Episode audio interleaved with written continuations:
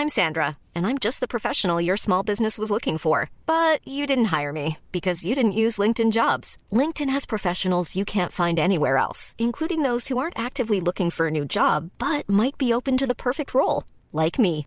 In a given month, over 70% of LinkedIn users don't visit other leading job sites. So if you're not looking on LinkedIn, you'll miss out on great candidates like Sandra. Start hiring professionals like a professional. Post your free job on linkedin.com/people today. In a sudden flash, it all comes clear. It's a eureka moment, an epiphany. Hi, I'm Marcus Smith, host of the Constant Wonder podcast. The world offers marvel, meaning, and mystery around every single corner. In nature, art, science, culture, history, we talk everything from bees and beetles to obelisks and asteroids. Experience the thrill of transformative encounter. We'll bring more wonder to your day. Listen to Constant Wonder wherever you get your podcasts. Hello, everyone, and welcome to another episode of History Hack. Who have we got on today? Oh, it's a good one today. We're back to archaeology today. Um, we have Terence Christian with us, who is a conflict archaeologist and military historian specializing in post medieval conflict. Uh, he's currently on the faculty at Temple University in Philadelphia, but he also works with the National Park Service and the Defense POW MIA Accounting Agency. So, welcome, Terence. Thank you. It's great to be here. How is lockdown? Long. um, I, I, foolishly thought this was going to last maybe one, two weeks, and so I left a lot of my stuff in my office. And uh, yeah, you don't really realize how much you miss a library until you physically can't get to it. Are you now like you're not allowed to even go and grab stuff? Are you completely locked out? Yeah, so um, we're kind of in a weird situation because uh, we take public transport to get to the university, and uh, so that's kind of uh, a weird, dicey uh, situation where the university doesn't want to introduce any kind of external um, variables, and so uh, they don't really want us to take public transport. Um, and then on top of that, my wife works uh, on uh, on ships doing expeditions, so um, she came back and uh, and put us in quarantine for two weeks, anyways. So because um, all the maritime people had to go into quarantine, so. Yeah, the other end of the spectrum. So I've been reading that apparently in Nigeria, more people have been killed by people enforcing lockdown than have actually been killed by the virus. And Turkmenistan have gone all out. They have apparently banned the name of the virus. You're not allowed to talk about it anywhere. Um, you're not allowed to talk about it on TV. The media aren't allowed to mention it. And if you're seen with a mask or whatever, you can be like arrested for disturbing the peace. So they're going down the whole sticking their fingers in their ears and going la la la la la route. Well, let's talk about your subject. Let's get into um, some questions. Alina, start us off. Oh, conflict archaeology. I love a bit of conflict archaeology. Um, first of all, how big of a field is it, and how did you uh, how did you actually get into it? Oh, really good question. The, the the size of the field, I think that shifts uh, pretty much yearly. It grows. Um, so when it first started out um, in roughly the mid 90s, it, it varies. Uh, China started in a kind of isolation. Uh, the main core group started in, in the UK and Europe about the same time, and they're kind of now merging together as, as more contact is made. Um, but when it started out, it was, it was quite small. There's only one program really at Glasgow University, which is where I went, um, and that was under Ian Banks and Tony Pollard, who are still still there. Um, and it, it, grew, and, and, I'd say we're now in, in a couple hundred. Um, we may have cracked a couple thousand. It depends on conference location, but uh, the core kind of cohort that practices it professionally is in the couple hundred. Um, and, and we all come to it in different ways. There's military historians that come to it because they want to practice physical history, as they call it, and we remind them that that's just archaeology. Um, and then uh, n- nothing against them. I'm, I'm split brain as well, military history and conflict archaeology. Um, but then, then there's others that come to it from from a variety of ways. We've got uh, ex-soldiers who come to it because they're fascinated by military history and want to learn more about the actual tactics and terrain. Um, we have people that are interested in material culture. So, uh, a dear friend uh, who who lives in Glasgow, she works um, on kind of homewares and how conflict arises on things like teapots. Um, so we all kind of come to it different ways. I came to it through an equally weird way. I used to be a prehistorian. We joked that half the field are recovering prehistorians and uh, I came to it because I wrote a paper that um, that most of the the citations uh, were actually Tony Pollard me, and Ian Banks, and did the, the classic Google search or at that point probably asked Jeeves, and yeah. uh, and said, you know, oh, who are these guys over here, and, and applied, and you know, uh, the rest is history. I had a choice between there and University of Chicago, and uh, and went to Glasgow, and um, you know, as much as I like Chicago and the cold weather there, I'm really glad that I went to to Glasgow. it's uh, probably the only the person who better. went to uni in Glasgow um, because it was warmer than your other option.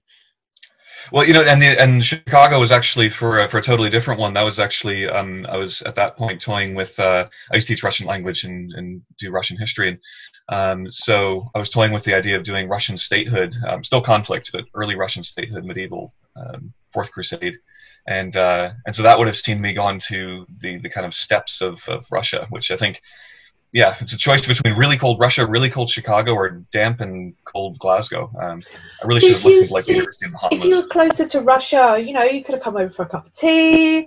You know, we could have had a chat about a bit of conflict archaeology. See what you've missed out on. Oh, we would have been really close. You See, weren't in Poland in, at that uh, time. No, no, that's also true. I'm in Poland now, but you know, still, nevertheless, depends on where in Russia as well. Depends on where in Russia.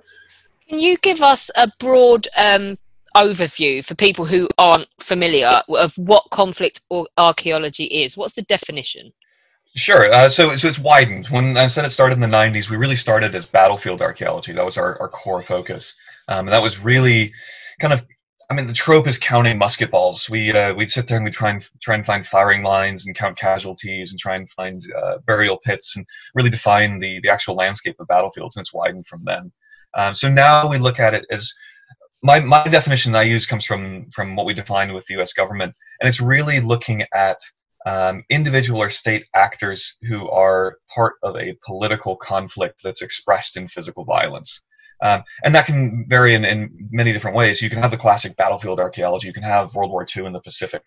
Um, but you can also have, going back to the teapots, you can also have, for instance, the Highland clearances uh, after 1745, where you have the, the British government troops uh, coming up and physically removing what they see as this sort of insurgency uh, in the Highlands that are that are Jacobean sympathizers. And so that conflict, that state actor moves into the home front. It's not a battlefield, but it's it's at the home.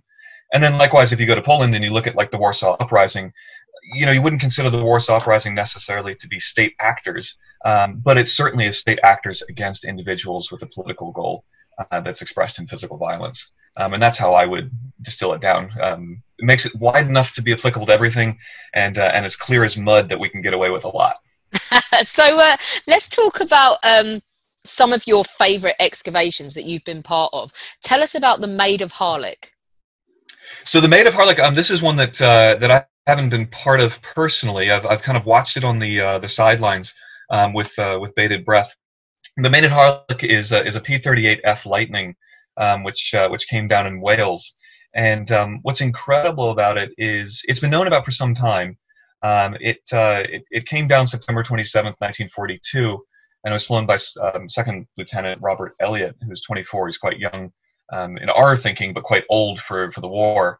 But uh, he was out on a practice mission. It's one of the reasons I like it. Is is a lot of what I deal with is training missions or, or ferry flights. There are these large numbers of crew that are on these uh, these far-flung regions of the war that aren't necessarily attacked, uh, but go down, and because they're not part of a combat operation, are are generally seen in the in history as I don't want to say second fiddle, but uh, but you know, they they take kind of a backseat to the war bonds and to the to the great sort of military triumphs of uh, uh, of the war. Um, and this one came down on the coast of Wales uh, near near Harlech, hence its name. It's not actually the name of the aircraft; it's just sort of what it's been given. And it's in the intertidal zone, so it appears through the sand every so often and uh, and it shows this sort of ghostly shell as the as the aluminum corrodes. But what's really incredible about it is that it survives, and it was subject to a survey, left without excavation because it excavates itself every so often. Um, but in 2019, it became the first scheduled nationally protected wreck site in the UK, um, and and I would contend one of the only uh, internationally protected, truly in the broadest legal definition, uh, protected sites um, worldwide. So it's a really really new piece of, of archaeology uh, with respect to uh, historic preservation, but it's a really old piece of archaeology with respect to Second World War aviation history, and it becomes this this symbol, this piece of nose art for the entire aviation archaeology discipline. Um, so it's a really fun one to see. Um, it's really hard to see because they don't publish the exact location because they want to preserve it. Um, but certainly, if anybody does a Google search for Maid of Harlech, um, H A R L E C H, uh, they can see this ghostly image coming out of the, the tidal zone. It's it's just a stunning sight to to actually see. Um, it also helps that the uh, the pilot actually survived the accident, so um, there's a really nice, happy ending to it as well. And also, as well, you can talk about it all you want now because no one's allowed out of the house to go and look at it. Also true. Yeah, you have to Google it now. um, I'm dying to hear a little bit more about the bomb site project. Can you tell us some more about um, it? Sure. The bomb site project is another one of these broad definitions of conflict archaeology. Um, it doesn't necessarily take in uh, um, archaeology as, as most would think of it, trowels and picks and shovels and screens. Um, but what it does do is it goes to that broader definition of conflict archaeology that the discipline's moving into. And it's an amazing bit of, uh, of kind of brute force uh, data collection and GIS mapping that anybody can access. Um, it's bombsite.org, and it takes the entire London Blitz uh, bomb census that was produced by the uh, um, um, the Ministry of Defense at the time, uh, looking at where bombs hit, who they hit, how many casualties they were, what was the damage to houses, um, what sort of bomb was it, um, and it puts it onto a Google Earth map that you can click the little pins and find out exactly uh, what's going on. It's it's just an incredibly dense uh, but really well presented um, piece of work. And uh, and there's really only a few projects out there that, that really try to tackle these huge data sets and put them into something that's easily digestible. Um, there's older legacy books that come out, you know, six, seven hundred pages, um, but of course those don't give you the same level of uh, curiosity as to what happened to my hotel room in you know 1940. Um, yeah. That's uh, that's definitely just brings it right, literally to your window the one that's really caught my, my eye, just because of the name more than anything, is the Swamp Ghost. Swamp Ghost is incredible. If, if, we're talking about the Maid of Harlech as sort of the UK European war emblem of conflict archaeology, aviation archaeology, um, Swamp Ghost, uh, Boeing B-17E 412446, um, it's its serial number. Uh, it's kind of the emblem of the Pacific War, and it's it's equally incredible. Um, Swamp Ghost is now in the uh, what's what's the Pearl Harbor Aviation Museum. It, it changed its names um, just a few few months ago. So if anybody's familiar with it previously, it's it's now same location, Ford Island, but uh, but a different uh, different name. And it's housed inside one of the original hangars uh, that was actually strafed and bombed by the Japanese. The glass in the actual hangar door still has bullet holes in it uh, that you can see when you go visit. But Swamp Ghost is, as I say, it's it's emblematic of the Pacific War. It's this eerie. Um, sort of corroded, uh, bleached aircraft that, uh, that was sitting in razor grass in Papua New Guinea uh, since it went down um, during the war. And uh, and it, it, it, sat there until it was illegally salvaged, um, but uh, but thankfully it's now through a variety of winding sort of ways found its way to conservation at the at the Pearl Harbor Aviation Museum. Um, it's not actually called Swamp Ghost. A uh, little little bit of trivia. Uh, they're still trying to work out exactly what they, they should call it. It just kind of became called Swamp Ghost because it sat in this this swamp uh, in uh, in the razor grass in Papua New Guinea. Um, that was 1972. So it only has that that laborious, long, really non interesting serial number, um, and uh, and it's it's just kind of taken on this persona unto itself. Um, so it's an incredibly amazing, awesome, cool aircraft that uh, that you'll see on every World War II book, at least inside every World War II book of the Pacific, um, because it just has that that image of what we think of when we think of the lush green uh, foliage of the Pacific War, um, with this banged up, beaten up, corroded um, aircraft just neatly placed there, as if somebody was building a set for you know Band of Brothers of the Pacific where do I find the photographs for this? Because this actually seems really cool, and I want to see what it actually looks like. Is there a specific website that's that's devoted to it, or where, what? There is, yeah. So, so Pearl Harbor Aviation Museum, um, as it sounds, Pearl Harbor Aviation Museum.org. Um, they currently have it. It's undergoing static restoration, so they're trying to stop the, the corrosion of the of the aluminium skin, uh, and then they're going to leave it last I heard uh, from them as a static display of what it looked like in the razor grass, uh, just moved onto onto a, a display stand. Um, so it still has its paint detail. But if you go there and then um, you go to their collections or to their support page, because they're doing a, a large uh, drive to get funds to continue the conservation and, and history of it, um, you can see the images of of it as it sits now in the museum, but you can also see the images of, of the, uh, the hangars, the, the, Pearl Harbor December 7th, 1941 hangars, and you can see a, an image of what it looks like um, as it sits in the uh, in the razor grass as well. Um, they have a great resource that, that walks you through how they're doing conservation and how they're doing the display and how they actually uh, worked with uh, the the government of Papua New Guinea with Australia with the U.S. Air Force uh, to kind of correct this illegal salvage and, and, move it into an area where it's got an educational and, and uh, stable future. If you needed an excuse to go to Hawaii, not that you did, there's another one.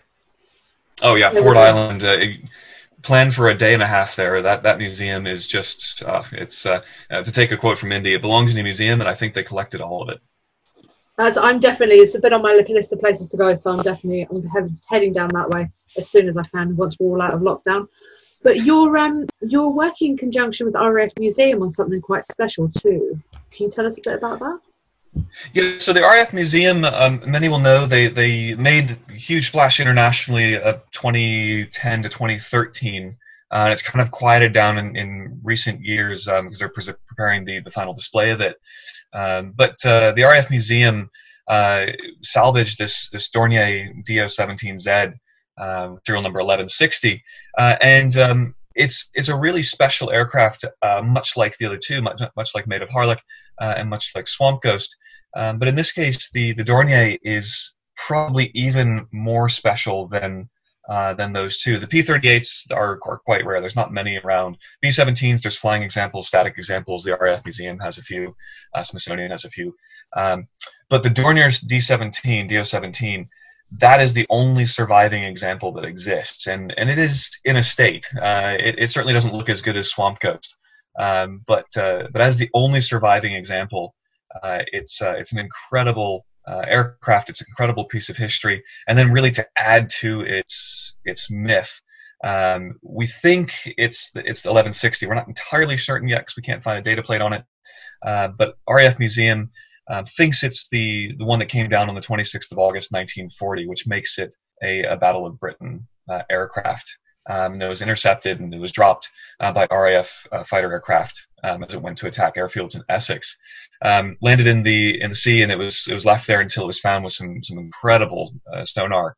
Uh, and, and sonar normally you have to squint a little bit and have a Rorschach test. This one, you look at it and you say, yeah, absolutely, that's an aircraft. Uh, so I came into to the picture with this one, not working directly with them, but I came to it because I was working on a project with the American Air Museum, which is part of the RAF Museum's uh, um, kind of annex at Duxford. And we were working on a lot of B-17s and B-24s um, and looking at conservation and, and how to uh, preserve these aluminium skinned uh, wrecks both on site and lab. And, uh, and they let us in on a little secret and said, you know, do you want to know what we're actually looking at and, and do you want to know how we're going to do conservation? And uh, and that's how I looked into it. And and we've been uh, looking at their conservation methods and, and kind of salivating over uh, what they've been finding off it um, for for some time because it's just an amazing piece that comes up out of the Goodwin Sands. Um, another one that if you if you're looking for a way to kill half an hour, an hour, um, go have a look at it. Um, rafmuseum.org.uk. Uh, it's under their Cosford collection, um, and they have even more extensive details than uh, than Swamp Ghost under their Dornier 17 conservation um, it's incredible. They built a whole new conservation uh, um, tunnel for the for the aircraft, and it's being conserved as is. Um, it's it's just an amazing story, an amazing survivor. Brilliant. Um, we've talked about some of the shiny excavations, but I'm guessing a lot of what you do goes untalked about in the press. It does. Most of what I do, um, it, it, will appear in the press. So, so some of the stuff we do um, shows up. It showed up in BBC a few years ago um, when we were working on Skye, on the Isle of Skye, looking at a B-17 there. Um, but a lot of what, what I do is uh, is repatriation programs. So looking for wreck sites, what we call correlative uh, work, trying to find out where the historical documentation meets the actual physical site on the ground. Um, and our goal is to really identify these sites so that we can hopefully work with government agencies to excavate um, the remains of those who are still in these these wrecks uh, correlate them to their aircraft, which means we can work with forensics uh, to correlate them with their, their actual military identity, their personal self, uh, and then repatriate them to their families for military burial. So, just by the nature of the forensics, uh, a lot of that doesn't come out in the press until years after the excavation is done. And even then, we still try and keep it not, not quiet, uh, but respectful. Uh, so, it doesn't tend to make a huge splash, but um, we have a lot that are missing. In, in the U.S. alone, we have 82,000 roughly that we're looking for that are classified as missing in action. Um, we think about 42,000 of those are actually actionable uh, cases that are not deep water losses. Uh, and a good majority of those are going to be aircraft wrecks. And they, they date all the way from uh, from World War One all the way through to the to the Cold War. Uh, so I've done some uh, some correlative work in Laos. I've done work in, in the UK, Germany, uh, North Africa, Italy, um, all over, and it, it's it's it's really fulfilling work. It's frequently tedious work. Um, I've done uh, one one of my absolute favorites is is when the the, the P40 uh, Warhawk came up in, in, the Sahara Desert about 2011. It was found by some um, oil engineers, oil prospectors. Uh, they didn't want to release where it was, and we were we were tasked with trying to find out where that site was uh, for the MOD, and uh, and it involved we couldn't get to the Sahara, uh, so it involved literally sifting through raw satellite data, running transects uh, virtually on a computer, and I did that for I think two and a half months or something, just back and forth, back and forth, um, and and you know you, you, you swear you're going blind and that that it's not worth it, and then literally one afternoon out of nowhere as you're just staring into the screen going cross-eyed this little black shape shows up and you see the aircraft and you realize that you've actually found the site and that you can turn this over and, and you can kind of assist the field teams that are going to go out and, uh, and, and actually look at these sites um, with making that identification. That individual is still missing, sadly. Uh, we think he walked off the wreck into the Sahara and has never been seen. Um, but we at least know where to start looking for him. Yeah. Uh, and that's that's quite uh, Ready to pop the question? The jewelers at BlueNile.com have got sparkle down to a science with beautiful lab grown diamonds worthy of your most brilliant moments. Their lab grown diamonds are independently graded and guaranteed identical to natural diamonds, and they're ready to ship to your door. Go to Bluenile.com and use promo code LISTEN to get $50 off your purchase of $500 or more. That's code LISTEN at Bluenile.com for $50 off. Bluenile.com code LISTEN. Burrow's furniture is built for the way you live. From ensuring easy assembly and disassembly to honoring highly requested new colors for their award winning seating, they always have their customers in mind. Their modular seating is made out of durable materials to last and grow with you. And with Burrow, you always get fast, free shipping. Get up to 60% off during Burrow's Memorial Day sale at burrow.com slash ACAST. That's burrow.com slash ACAST. burrow.com slash ACAST. filling. I can imagine. Um, so, in case we hadn't noticed, uh, obviously aerospace archaeology um, from sort of World War One through to early Cold War is your focus. Um, you're working hard towards standardising methods in aviation archaeology, aren't you? What is the Historic Aircraft Archaeology Survey project? I'll break it down into two parts for you. Yeah, uh, so I specialize in aviation archaeology, uh, but as I say, I started in prehistory, and my bread and butter really, when um, when you look at the grand scheme of, of, of my research history, um, is really uh, terminal ballistics. Um, so looking at how uh, objects large and small, I started with with uh, projectile points, arrowheads, uh, moved into bullets and how they impact uh, soldiers on, on the line, uh, and now looking at aircraft. And really, what it's looking at is how objects, how archaeological materials act when they hit physical hard uh, um, items. So in the case of bullets, when they hit human beings or, or other objects in the field, uh, and in the case of aircraft, when they hit the ground or, or other aircraft. Uh, and so the Historic Aircraft Archaeological Survey Project grew out of that, that natural tendency where when you're dealing with prehistory, you're dealing with bullet scatters, you're dealing with, with uh, osseous remains, uh, especially fragmented osseous remains, bone remains. What you end up with is a huge data set that you have to control, and the only way to control it is through standardization. Uh, the human body is really nice for that because we all have a, a defined number of bones, uh, but objects are, are less easy to control. And so we started looking at how we could standardize aircraft archaeology so we could take these massive, complex marvels of engineering that are hitting objects at four, 500, six, 700 miles an hour um, and, and try and tease out the, the human uh, personal elements uh, from, from that story. Um, so this project looks at um, 16 slash 17, depending on how you want to define it. There's a Cessna that's that's in there that uh, crashed in 2000. We threw it in because it was technically part of, the uh, the list. Uh, but we looked at these uh, these aircraft and, and we wanted to use the aircraft that were on National Trust for Scotland property as our working laboratory. It was a really nice compact data set. Um, we had a really sympathetic landowner in the National Trust for Scotland who was interested in looking at modern uh, military conflict archaeology, especially aircraft. Uh, we had a really sympathetic program with RAF Duxford and the American Air Museum, who were willing to give us access to their research records. Um, so we looked at it as a, as a research laboratory where we could test field methodologies and try and move the this discipline that started with enthusiasts and military historians, avocational archaeologists in the 60s through the 90s, uh, and then really move it into and merge it with the professional discipline that uh, that we see today. Um, and and that involved a lot of different different give and takes. Um, but I, I, always highlight is how helpful uh, the avocational community is. The enthusiasts, the military historians, uh, the chap who really wants to collect all the the different Spitfires that crashed in Scotland and put them in a spreadsheet. Um, they're they get much maligned by many parts of the discipline, uh, but I have to say their their brute force ability to crunch numbers is just amazing. Mm. Um, and they're really wonderful to work with, uh, especially in this project. So that's what we're trying to do is is bring this standardization, this this kind of collaboration uh, to the fore, and uh, and then spread the gospel, spread it around the rest of the world. See if anybody can tweak it to their their part of the world. See if you know the uh, the, the bogs of uh, of Eastern Europe where we get really good survival. Maybe they have a different method of, of that same standardization. Maybe there's a thing that they can teach us over there. Maybe the ice of the Arctic has a different method.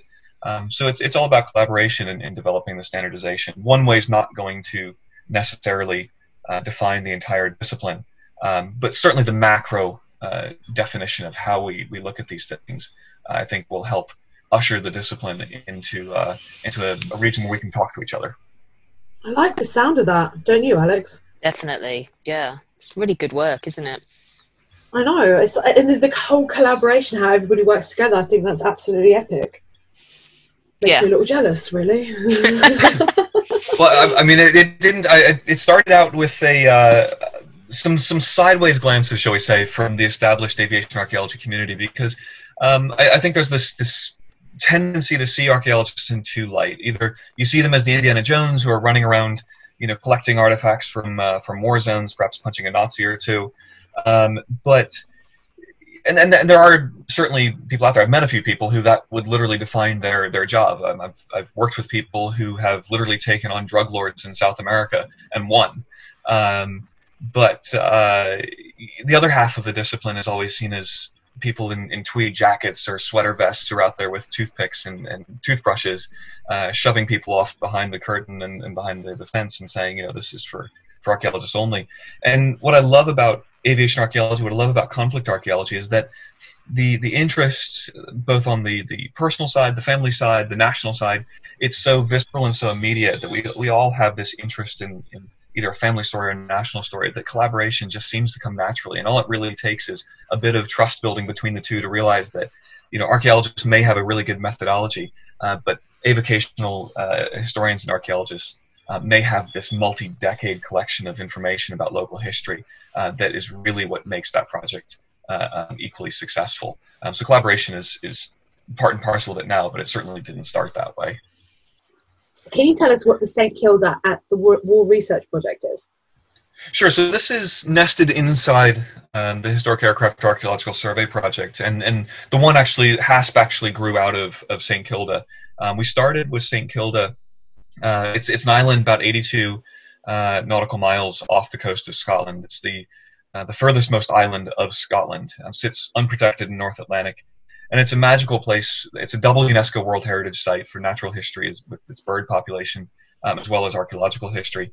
And, uh, and it was it was abandoned voluntarily by the inhabitants in the 1930s um, because the population just became so small that that they just couldn't sustain it, and they decided that they would like to be removed. So it's an amazing survivor. It's only inhabited by an MOD, uh, a radar net that's uh, that's used for missile tests, um, and uh, and some some researchers look at the, the the sheep that live there. It's really specific Soay sheep, Bronze Age sheep. Um, but it also has these aircraft wrecks on it that it was used as a navigation aid during the war when they would test aircraft's engines or weapons or, or navigation proficiency because it's this massive rock in the in the Atlantic. They would use it as a turning point.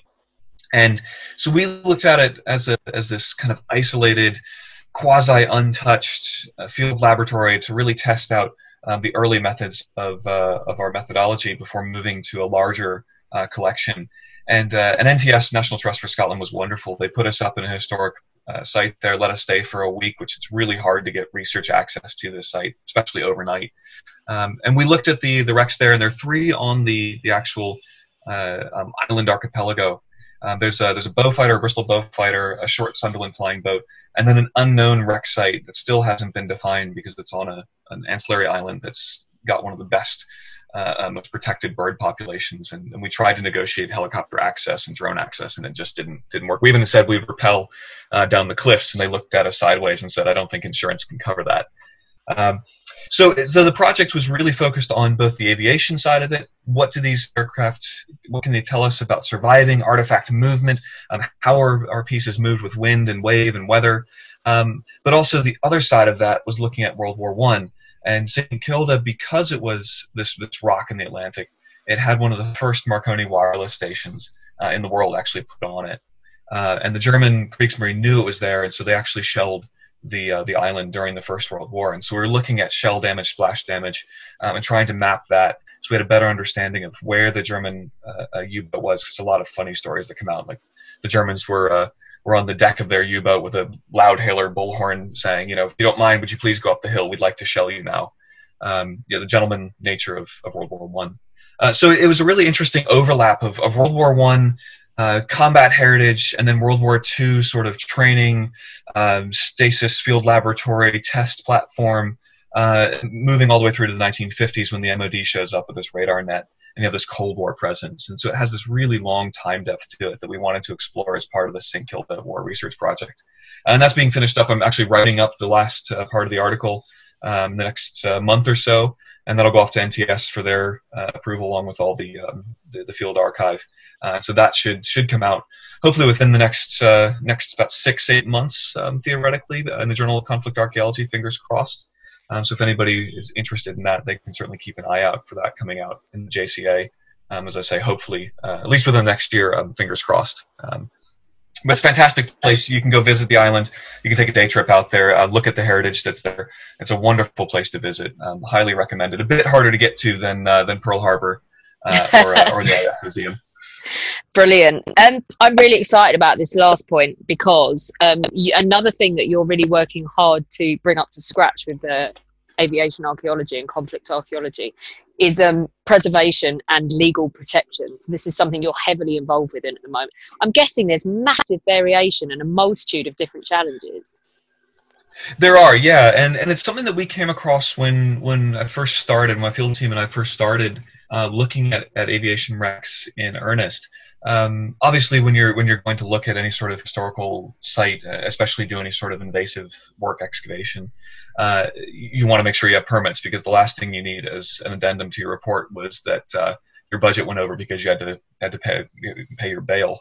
Um, but uh, it's um, so we started with with this looking at legal protections, and we quickly found out that there there was a relatively decent uh, legal protection program in place um, for aircraft wrecks. It would seem uh, the MOD runs a program uh, that uh, that licenses excavations, um, and it, it, came out in 1986.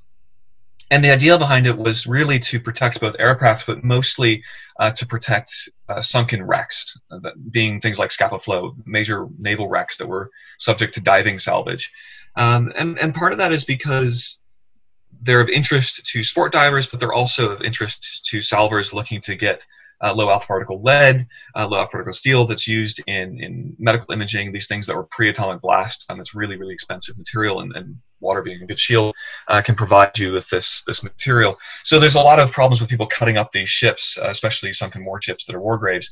Um, tied to that, you get a rise in, in interest of aircraft when uh, the Battle of Britain film comes out uh, in the 60s, and that kind of grows naturally as, as people delve into the subject. So by 1986, there was a big problem with wreck salvage, and they brought in this legal protection program to try and license it. The only problem is that the actual teeth in the in the legal protections weren't really there. Um, so if you didn't apply for it, if you broke your license, if you uh, excavated a site that had human remains without MOD permission, uh, without identifying coroners and, and police, um, then you you would be subject to legal proceedings. But the fines and, and, and the potential jail time that actually came out of it in practice was so low that it it really was like sort of a moral victory to put it in place, but it didn't stop anybody who really wanted to to uh, commit the offense that was that was motivated by something beyond uh, following the letter of the law. Uh, so we've looked at, uh, at, at legal protections. Um, I've given guidance to, to English Heritage through their uh, open calls. Um, wrote the legal legal document for National Trust for Scotland. Advised uh, the Welsh uh, um, Cultural Heritage uh, organization to to revise their um, standards, and we're, we're still working with them on that, along with local historic environment records, uh, to try and, and, make local policies. Um, but the, the main end result of this legal survey um, was providing recommendations both in the US and the UK, because they have the largest collections, of what the legal landscape looks like, the problems with it, such as low fines or, or lack of jail time or lack of conviction or lack of prosecution at, at its very core, um, and then try and tweak them to bring them into the modern standard because a lot of the laws that are written that protect wrecks are either pre-aircraft, so they're late 19th century, um, or they specifically exclude aircraft because aircraft at the time weren't in such large numbers as to be legally uh, um, interesting. Uh, so uh, they'll they'll say that, uh, for instance, one of my, my favorite laws um, actually covers hovercrafts, uh, but doesn't cover aircraft. Um, okay. It specifically calls out both. I've never understood why that is. I don't know anybody who's you know looking at that historical hovercraft and thinking that's something that should be salvaged and sold.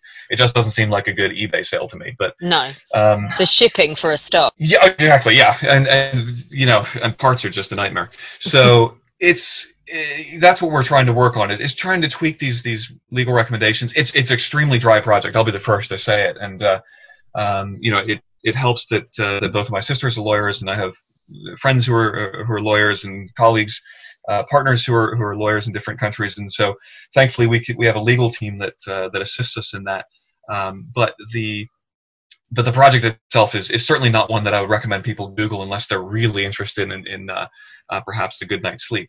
Um, you know what though? You joke, thing. but it's necessary, and it's great that actually, despite the fact that it may be dry, you have taken it on it is a necessary thing, and it's something that we came across and said, you know, this doesn't exist out there. And, and our objective with it um, is really to provide the basis both for uh, historic cultural resource managers, um, but also for, for avocational, those collaborators, those those people that work with us, archaeologists, professionals, or otherwise, that um, that want to look at these. You know, the last thing you want is is to, in good faith, research a site just to find out that what you're doing contravenes the law and that you're you're on the hook either for uh, a fine or, or perhaps a, a, news story about you, uh, or perhaps uh, at, at, worst some, some jail time. Um, and uh, and so our objective really is to be a helping hand to say, you know, this is the legal groundwork uh, that exists out there. These are the things you have to comply with. Um, you know, we really want your help. We, we value your contributions, and and this is you know a, a sort of a leg up for you. You don't have to go through all of that that we went through. Um, all the sleepless nights, all the, the copious pots of coffee. Um, and so, so it is a, a necessary I don't want to say evil, but a necessary burden to, to, to get through for sure. Thank you so much for coming on to talk to us about um, conflict archaeology and aviation archaeology. I mean, we've done uh, an underwater program with Peter Campbell, and people absolutely loved it. We uh, we've been doing our duty to archaeology, but every time we have someone on, they bring a completely new facet of the profession to us, um, and it really isn't just Time Team and Tony Robinson hovering over your shoulder while you look at a pointy bit of rock. Well, I will say that uh, since you mentioned them, um, one of my other favorite wreck sites uh, has to be Time Team. Uh, they did uh, some some A26 invaders uh, years ago. Um, year escapes me, uh, but I use them frequently in, in public talks, both professionally at conferences and in public talks to history societies and the general public. Um, so if you're looking to to kind of see what it's all about, go back. I think it's on even on YouTube. Um, look at the A26 invaders. Uh, look at Time Team for Aviation Archaeology. It's a great open area excavation. You see the plane exposed. Um, and if you fancy getting into it yourself, uh, by all means, uh, you know, find a local aviation archaeology club, find a local heritage club, propose it to them. I can tell you in Scotland alone, there were something like 5,200 wrecks during the war. Uh, obviously, some of those have been cleaned up, but there's plenty of history out there to look at. Um, so, so do get in touch with your local archaeologists, your local um, history history club, and see what's in your backyard because the war had a very wide reach and uh, you never know. Maybe bomb site will show you that your your house has some history. Uh, maybe it's not on a map yet, and you can you can identify that that wreck site that's in your back garden. Brilliant! Thank you so much.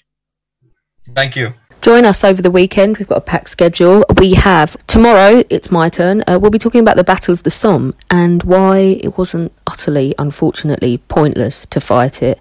And uh, putting it into context in the Greater War and talking about the experience of the full battle and not just the 1st of July. And then on Sunday, we are joined by the fantastic Tom Cullen, Ed Stoppard, Simon Merrells, and Julian Ovenden to talk all things Knightfall. So it's Knights Templar, battle scenes, manic fighting, what to do if you fall into seven feet of water wearing a full suit of armour. That and why Tom Cullen will never be able to eat beef carpaccio ever again. Uh, we're also joined for that by Eleanor Janega, who's going to be our historian, putting it into context and talking about the history behind the show. Uh, you can now nominate History Hack for an award if you go to britishpodcastawards.com, you can nominate us for a Listener's Choice Award. Uh, you have to do your vote by the 6th of July 2020, uh, and they will announce the winner at the British Podcast Awards on Saturday, the 11th of July 2020. Uh, so if you wouldn't mind, we'd really appreciate it. Don't forget, you can become a patron of History Hack for as little as a dollar a month. Just go to www.historyhack.podbean.com. It will help us keep going in the aftermath of the coronavirus, and we would really appreciate it, as we would love to do so. There now follows a public service announcement. I'm Horatio Hornblower. And I'm Archie Kennedy. The simplest gift you can give in these troubled times is to obey orders. Indeed. The regulations are very clear in the matter. It is the duty of all of us to remain at anchor until the little people in the talking box signal you otherwise. You don't want to end up getting flogged. Good day to you. Good day to you both. Flexibility is great. That's why there's yoga. Flexibility for your insurance coverage is great too. That's why there's United Healthcare Insurance Plans. Underwritten by Golden Rule Insurance Company, United Healthcare Insurance Plans offer flexible, budget friendly coverage for medical, vision, dental, and more. One of these plans may be right for you if you're, say, between jobs, coming off your parents' plan, turning a side hustle into a full hustle, or even missed open enrollment. Want more flexibility? Find out more about United Healthcare Insurance Plans at uhone.com.